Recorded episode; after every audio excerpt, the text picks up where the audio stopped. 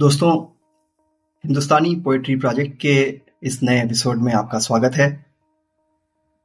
अगर आप हमसे पहली बार जुड़ रहे हैं तो हमारे बाकी एपिसोड्स भी सुनिए और हमारे Instagram handle Hindustani poetry project पे हमसे कनेक्ट करिए। आज का हमारा एपिसोड थोड़ा खास है। आ, हमारे साथ हैं एक खास मेहमान।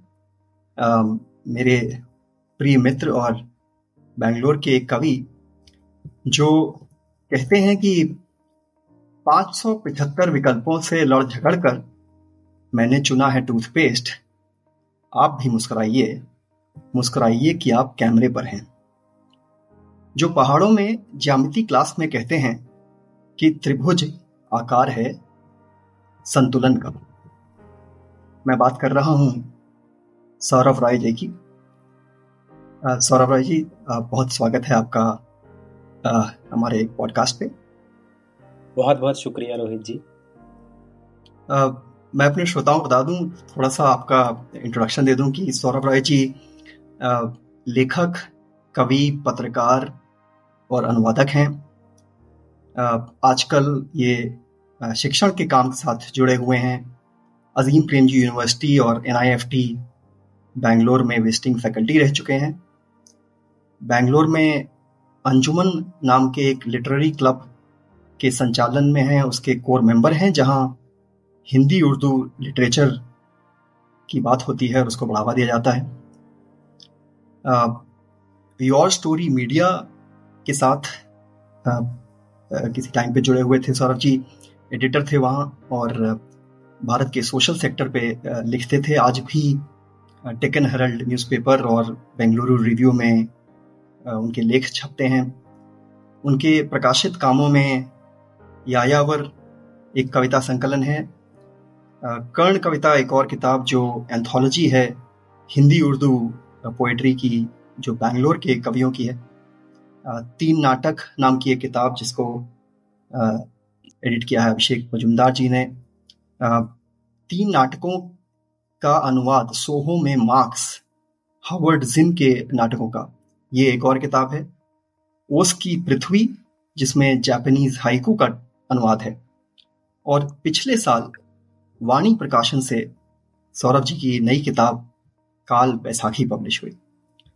तो सौरभ जी बात शुरू करते हैं यहाँ से कि थोड़ा हमारे श्रोताओं को बताइए अपने बचपन के बारे में कि बचपन कहाँ गुजरा और बचपन की क्या कुछ खास यादें हैं?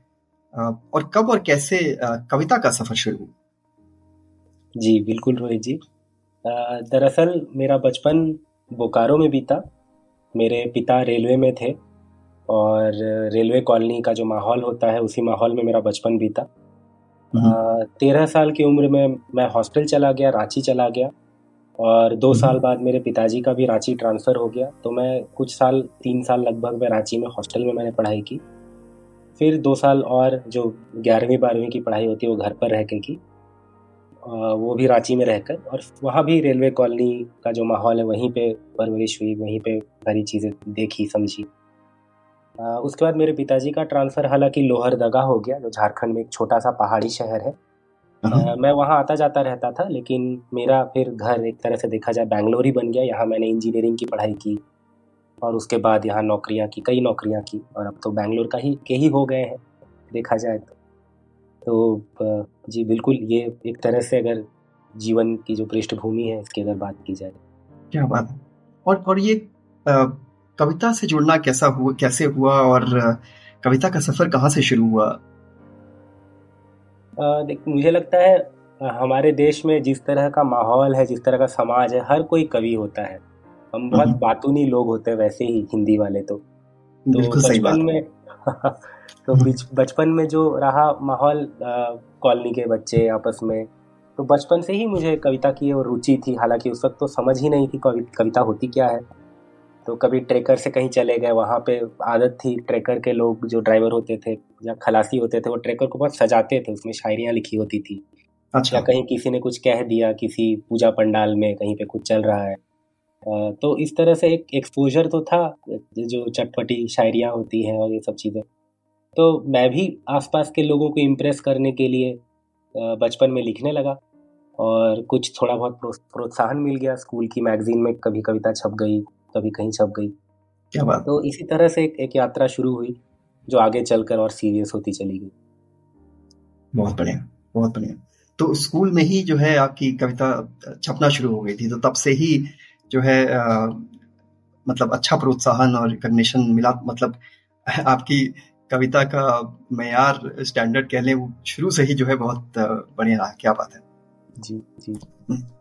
तो आज हम बात करेंगे शो के रिकॉर्ड करने के पहले जब हम बात कर रहे थे तो आप कह रहे थे कि आज आप सुधीर रंजन सिंह जी की कविताओं के बारे में और उनके बारे में बात करेंगे। तो तो कुछ बताइए कि सुधीर रंजन सिंह जी से कैसे मुलाकात हुई कहाँ मुलाकात हुई और क्यों आप उनकी ही कविताओं के बारे में बात करना चाहते हैं? हम्म, तो पहले तो आपके दूसरे सवाल का जवाब देते हैं। उनकी कविता क्यों? तो इसका एक बहुत बड़ा कारण मुझे लगता है कि आ, सुधीर जी बहुत एकांतवासी एकांतवासी व्यक्ति हैं। यानी वो हम्म। भोपाल में रहते हैं और उन्हें यात्रा भय है उनकी कविता भी है यात्रा भय नाम से। तो वो कहीं बाहर नहीं निकलते वो भोपाल में भी आयोजित कार्यक्रमों में ज़्यादा नहीं जाते। हालाँकि जो हिंदी का सीरियस पाठक है वो पढ़ता है सुधीर जी को सुधीर रंजन सिंह की कविता और परिचित है उनके काम से। लेकिन जो हिंदी में जो पॉपुलर धारा बन गई है जो थोड़े अच्छे कवियों को भी जिस तरह की पॉपुलैरिटी मिलने लगी है उसमें उनका नाम अक्सर मतलब मुझे लगता है वो थोड़े से इस तरह से उपेक्षित हैं। उनको उतना नहीं पढ़ा जा रहा है या पढ़ा जाना जितना उन्हें पढ़ा जाना चाहिए। खैर ये चीज़ें तो भविष्य में अपने आप चीज़ें ठीक हो जाती हैं। वक्त का काल का एक ऐसा खेल है कि वो हर किसी को बराबर कर देता है। तो समय के साथ उनकी कविताएँ और पहचानी जाएँगी ऐसा मुझे पूरा विश्वास है। लेकिन और इस प्रक्रिया में मुझे लगता है कि अगर मैं छोटा सा भी अगर योगदान कर सकूँ उनकी कविता से अगर जो उनकी कविता नहीं जानते हैं उनकी कविता से परिचित नहीं है उनसे अगर मैं उन उनके काम को थोड़ा रूबरू करा सकूँ तो मुझे लगा ये एक अच्छा काम होगा। और बिल्कुल दूसरा सवाल जी जी। शुक्रिया।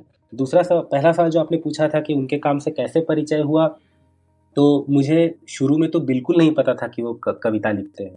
ये मैं 2013 की बात कर रहा हूँ आज से 10 साल पहले की जब उनका एक लेख मैंने पढ़ा था।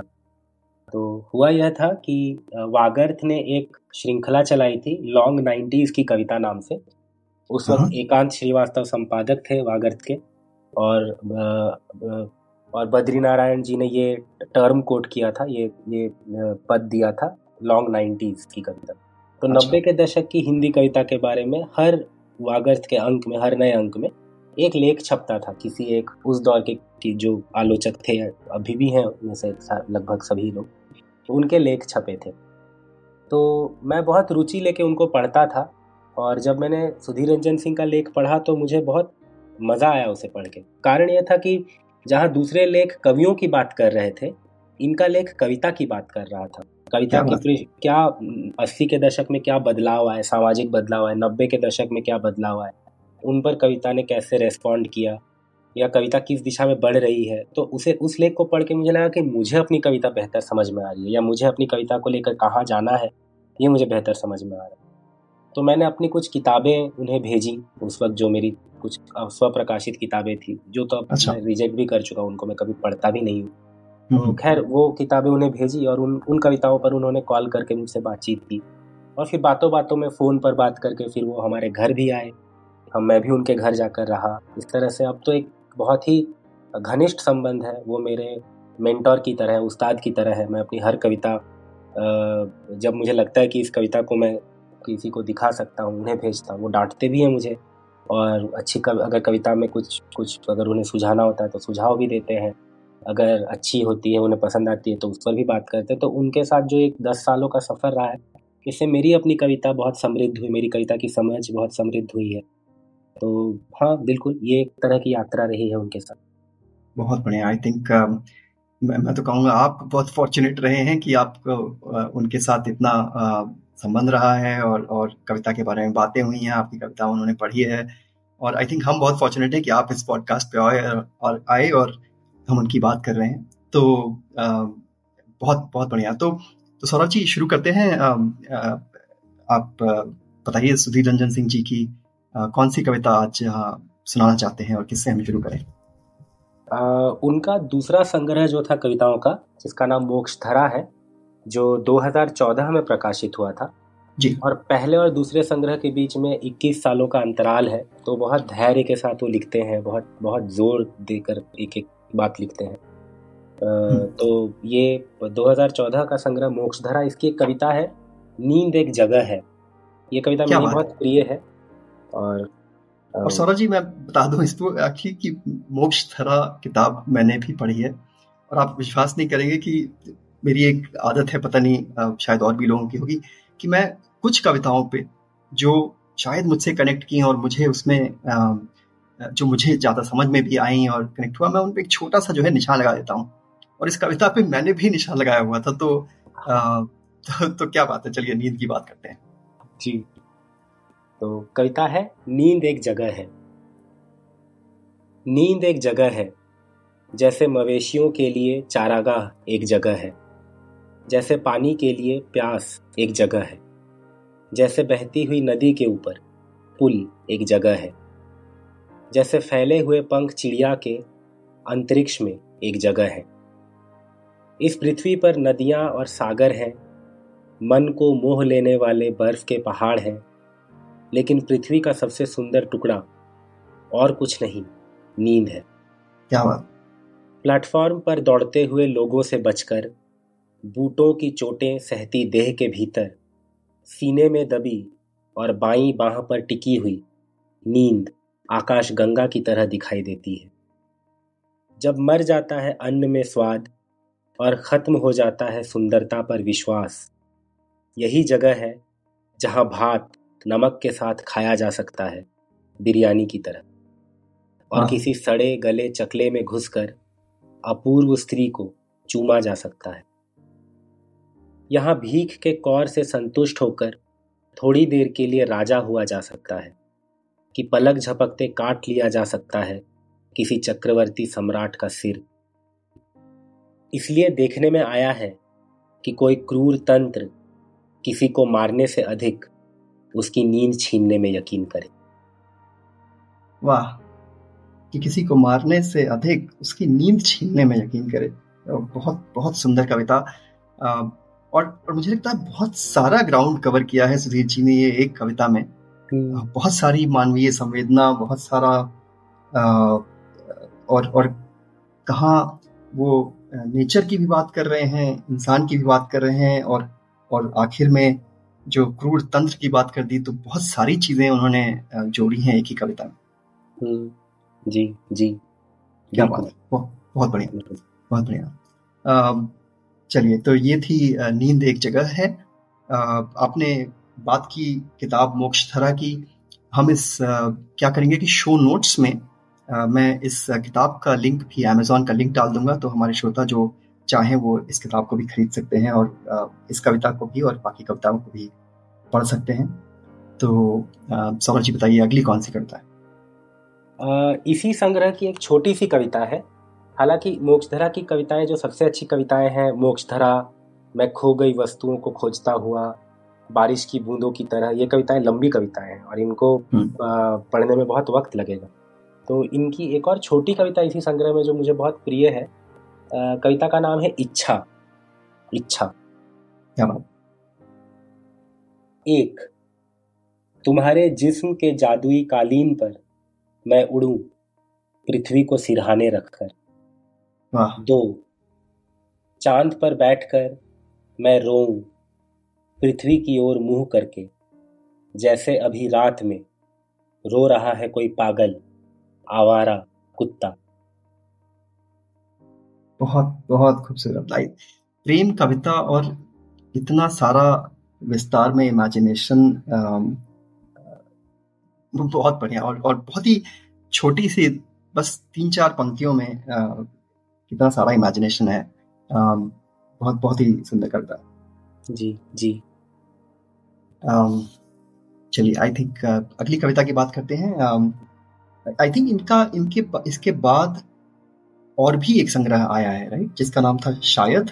बिल्कुल बिल्कुल। शायद कविता संग्रह है इनका तीसरा संग्रह है। और इनकी कविताओं की जो यात्रा जिसका मैं खुद साक्षी रहा हूँ इनकी कविताएँ बहुत विविध होती हैं। यानी कविता के तत्व में उतर जाते हैं और उस कविता को आ, कहने का जो सबसे आ, तरीका सबसे अच्छा तरीका उनके उनकी समझ से जो हो सकता है वहाँ तक वो पहुँचते हैं। यानी कंटेंट से कंटेंट से वो फॉर्म पैदा करते हैं। किसी किसी एक तरह की भाषा में वो बंधते नहीं हैं। और ये इसका जो सबसे अच्छा उदाहरण ये शायद संग्रह क्योंकि अभी अभी मैंने आपको बताया मोक्षधरा की कविताएँ लंबी थी तो शायद की कविताएँ छोटी हैं।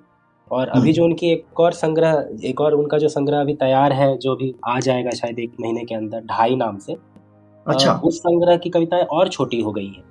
तो उनकी कविताओं की जो उनकी कविताओं का जो ढंग है उनकी कविताओं का जो अंदाजे बयां है जिसे कहेंगे वो बदलता रहता है। और ये संग्रह से संग्रह के बीच में भी आप देख सकते हैं कविताओं के बीच में तो आप देख ही सकते हैं। तो ये जो खुद को बार बार रिनोवेट करना बार बार अपने अपनी तलाश करना ये हिंदी के कवियों में थोड़ा कम देखने को मिलता है यानी एक ज़मीन तैयार हो जाती है तो फिर कवि उसी में उलझता चला जाता है। और इसमें भी इसी तरह की कविता के कवियों में बड़े कवि भी हुए हैं मुक्तिबोध इसके बहुत बड़े उदाहरण है। लेकिन मुझे सुधीर जी की यह बात बहुत अच्छी लगती है क्योंकि निराला मेरे प्रिय कवि हैं और सुधीर जी में भी सुधीर रंजन सिंह में भी ये बात दिखाई पड़ती है कि बार बार अपनी कविताओं को वो नए नए सिरे से सोचते हैं नए ढंग से देखते हैं। और ये आई थिंक आपने जो बात की वो शायद बड़ी इम्पोर्टेंट है कि एक बार कोई कवि जब अपनी कुछ कविताएँ लिख लेता है और सोचता है कि शायद ये टेम्पलेट है और ये इसी तरह की कविताएँ लिखे तो बार बार अपने आप को नया करना और और और नए तरीके से लिखना आई थिंक बहुत मुश्किल काम है। और आई थिंक ये एक कवि की मेच्योरिटी को दिखाता है तो तो तो शायद संग्रह से कोई कविता सुनाई? हाँ शायद की एक कविता बहुत पॉपुलर हो गई। मतलब जितने पॉपुलर शायद सुधीर रंजन सिंह खुद नहीं है उससे ज़्यादा ये कविता बहुत पॉपुलर हो गई। सोशल मीडिया पे तो ये बहुत ज़्यादा पढ़ी गई। शेयर हम्म। की गई। कविता का नाम है बैठना क्रिया के अभिप्राय। अच्छा। बैठना क्रिया के अभिप्राय। माँ को दुख है घर में लड़की बैठी है। पिता को गुस्सा है लड़का बैठा रहता है। दोस्त कहता है, बैठोगे नहीं? शराबी बोलता है, तुम्हारे साथ बैठते हैं। मुसाफिर जरा सरक कर कहता है, आइए, बैठिए। वेश्या पूछती है, बैठोगे? शासक उंगली से इशारा करता है, बैठ जाओ।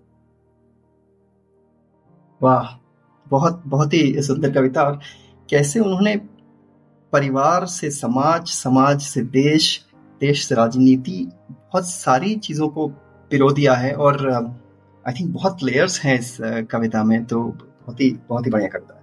हम्म, जैसे इस कविता में भी वो अंत में राजनीति राजनीति को ले आते हैं शासक को ले आते हैं।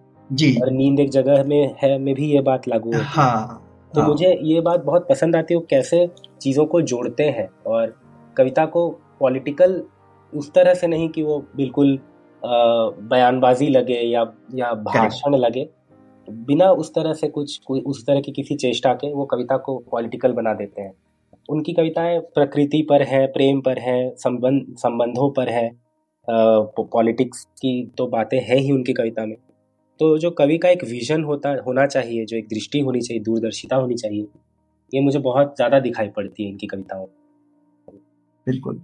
और और मुझे लगता है ये जो तरीका है बात कहने का जो थोड़ा सा इनडायरेक्ट है हम्म। और बात को कहीं से शुरू करके कहीं पहुंचाता है ये एक कविता की ही खूबी है क्योंकि अगर आपको सब चीज़ जैसी है वैसी ही लिखनी है तो आप शायद प्रोज लिखेंगे कि चलिए एक निबंध लिख देते हैं या फिर एक आ, आ, कहानी लिख देते हैं नॉवेल लिख देते हैं पर आई थिंक ये ये आ, कविता में ही जो है ये गुण है और और सुधीर रंजन सिंह जैसे कवियों में ये आई थिंक ताकत है कि ये इस तरह से जो है अपनी बात कह पाए तो बहुत ही बहुत ही बढ़िया कविता। चलिए हमारे पास थोड़ा सा और वक्त है अगर एक और कविता हो आपके पास तो वो भी सुने। बिल्कुल बिल्कुल। इनकी शायद कविता संग्रह से ही एक और कविता है आत्म स्वीकृति ये बहुत पर्सनल है और इस कविता को आ, मैं शायद थोड़ा ज़्यादा अप्रिशिएट कर पाता हूँ क्योंकि मैं उनको व्यक्तिगत रूप में भी जानता हूँ। और ये इनका एक बहुत निजी बयान है अपने अपने बारे में। तो ये भी कारण है कि ये कविता मुझे बहुत पसंद है। कविता का नाम है आत्मस्वीकृति। बिना दम्भ के मुझे बोलना नहीं आता था। मैं एक ऐसी आवाज़ पैदा करना सीख गया था, दूसरे जिसे हम, दूसरे जिसे सुनकर हामी भर दे। बाद में चाहे मेरी बुराई में मेरी तरक्की रोक दे। बिना ज्ञान के मुझे हंसना नहीं आता था। मैं एक ऐसी हँसी हंसना सीख गया था, दूसरों की जो बात काटने के लिए होती है। कटी हुई बात, जैसे कटा हुआ सिर लेकर, लोग मेरे पास से लौटते थे। बिना किसी गलती और भूल के, मैं कोई काम नहीं कर सकता था। यह बात दूसरों की नज़र में तारीफ़ के काबिल थी। लोग मुझे माफ़ कर देते थे। इस तरह आगे के लिए लोग मुझे भूल जाते थे। वाह। मैं एक ऐसी हँसी हंसना सीख गया था दूसरों की जो बात काटने के लिए होती और कटी हुई बात जैसे कटा हुआ सर लेकर लोग मेरे पास से लौटते थे। बहुत ही बहुत ही सुंदर पंक्तियाँ और और आई थिंक कहीं आ, आ, कोई ऐसा ही व्यक्ति जो थोड़ा सा सेल्फ रिफ्लेक्शन भी कर पाए और और समाज को भी जो है एक एक आईना दिखा पाए कि जो है यू नो कि कि बर्ताव पर्सनालिटी कैरेक्टर आई थिंक बहुत सारी चीज़ें जो है इस इस कविता में हैं हम्म। और जैसा मैं पहले कह रहा था तो मुझे लगता है कि इस कविता में भी काफ़ी सारे लेयर्स हैं तो आई थिंक इस इस कविता को जो भी सुन रहा है जो भी पढ़ रहा है उसको एक से ज़्यादा बार इसको पढ़ना चाहिए तो जो है वो कुछ बात जो है इससे कनेक्ट होगी पर पर बहुत बहुत अच्छी कविताएँ और सौरभ जी आपका चयन और और आपने जो वक्त हमारे साथ आज बिताया बहुत बहुत शुक्रिया इसके लिए। आई थिंक हमारे श्रोताओं को बहुत पसंद आएगा ये एपिसोड सुधीर रंजन सिंह जी पे। जैसा कि मैं कह रहा था पहले, हम शो नोट्स में सुधीर रंजन सिंह जी की किताबों का अमेजोन लिंक मोक्ष थरा और शायद, इन दोनों ही किताबों का अमेजोन लिंक हम उस पर डाल देंगे। ताकि आप में से जो भी लोग इसको सुन रहे हैं और इन कव, इन कविताओं को और बाकी कविताओं को पढ़ना चाहें उसको पढ़ सकते हैं। सौरभ जी हमारे साथ जुड़ने के लिए बहुत बहुत शुक्रिया। जी शुक्रिया आपका रोहित जी आपने मुझे इस लायक समझा आपने मुझे बुलाया मुझे भी बहुत अच्छा लगा। बिल्कुल और हम चाहेंगे कि आप फिर से हम आपको एक बार जहमत दें और आप फिर से हमारे शो पे आए एक बार जिसमें आप अपनी कविताएँ सुनाएँ। आप की कविताएँ एक तो इतना सारा आपका प्रकाशित काम है और इतनी अच्छी कविताएँ हैं। आई थिंक मेरी भी खुशकिस्मती रही है कि मैंने आपको सुना है अंजुमन में और और हमारी सात घंटों बातें हुई हैं तो हम डेफिनेटली आपको फिर से चाहेंगे कि आप हमारे शो पे आएँ और अपनी कुछ कविताएँ सुनाएँ। जी जी ज़रूर ज़रूर हुई जी मैं ज़रूर आना चाहूँगा। बिल्कुल शुक्रिया। तो दोस्तों ये था हमारा आज का एपिसोड हिंदुस्तानी पोएट्री प्रोजेक्ट का ये podcast Google podcast Amazon music Apple podcast Spotify सभी प्लेटफॉर्म्स पे अवेलेबल है। हमारा इंस्टाग्राम हैंडल है हिंदुस्तानी पोएट्री प्रोजेक्ट हमसे जुड़िए और अपने सुझाव कमेंट्स फीडबैक हमसे शेयर करते रहिए। मिलेंगे जल्दी ही एक नए एपिसोड के साथ। तब तक के लिए अपना ख्याल रखिए। अलविदा।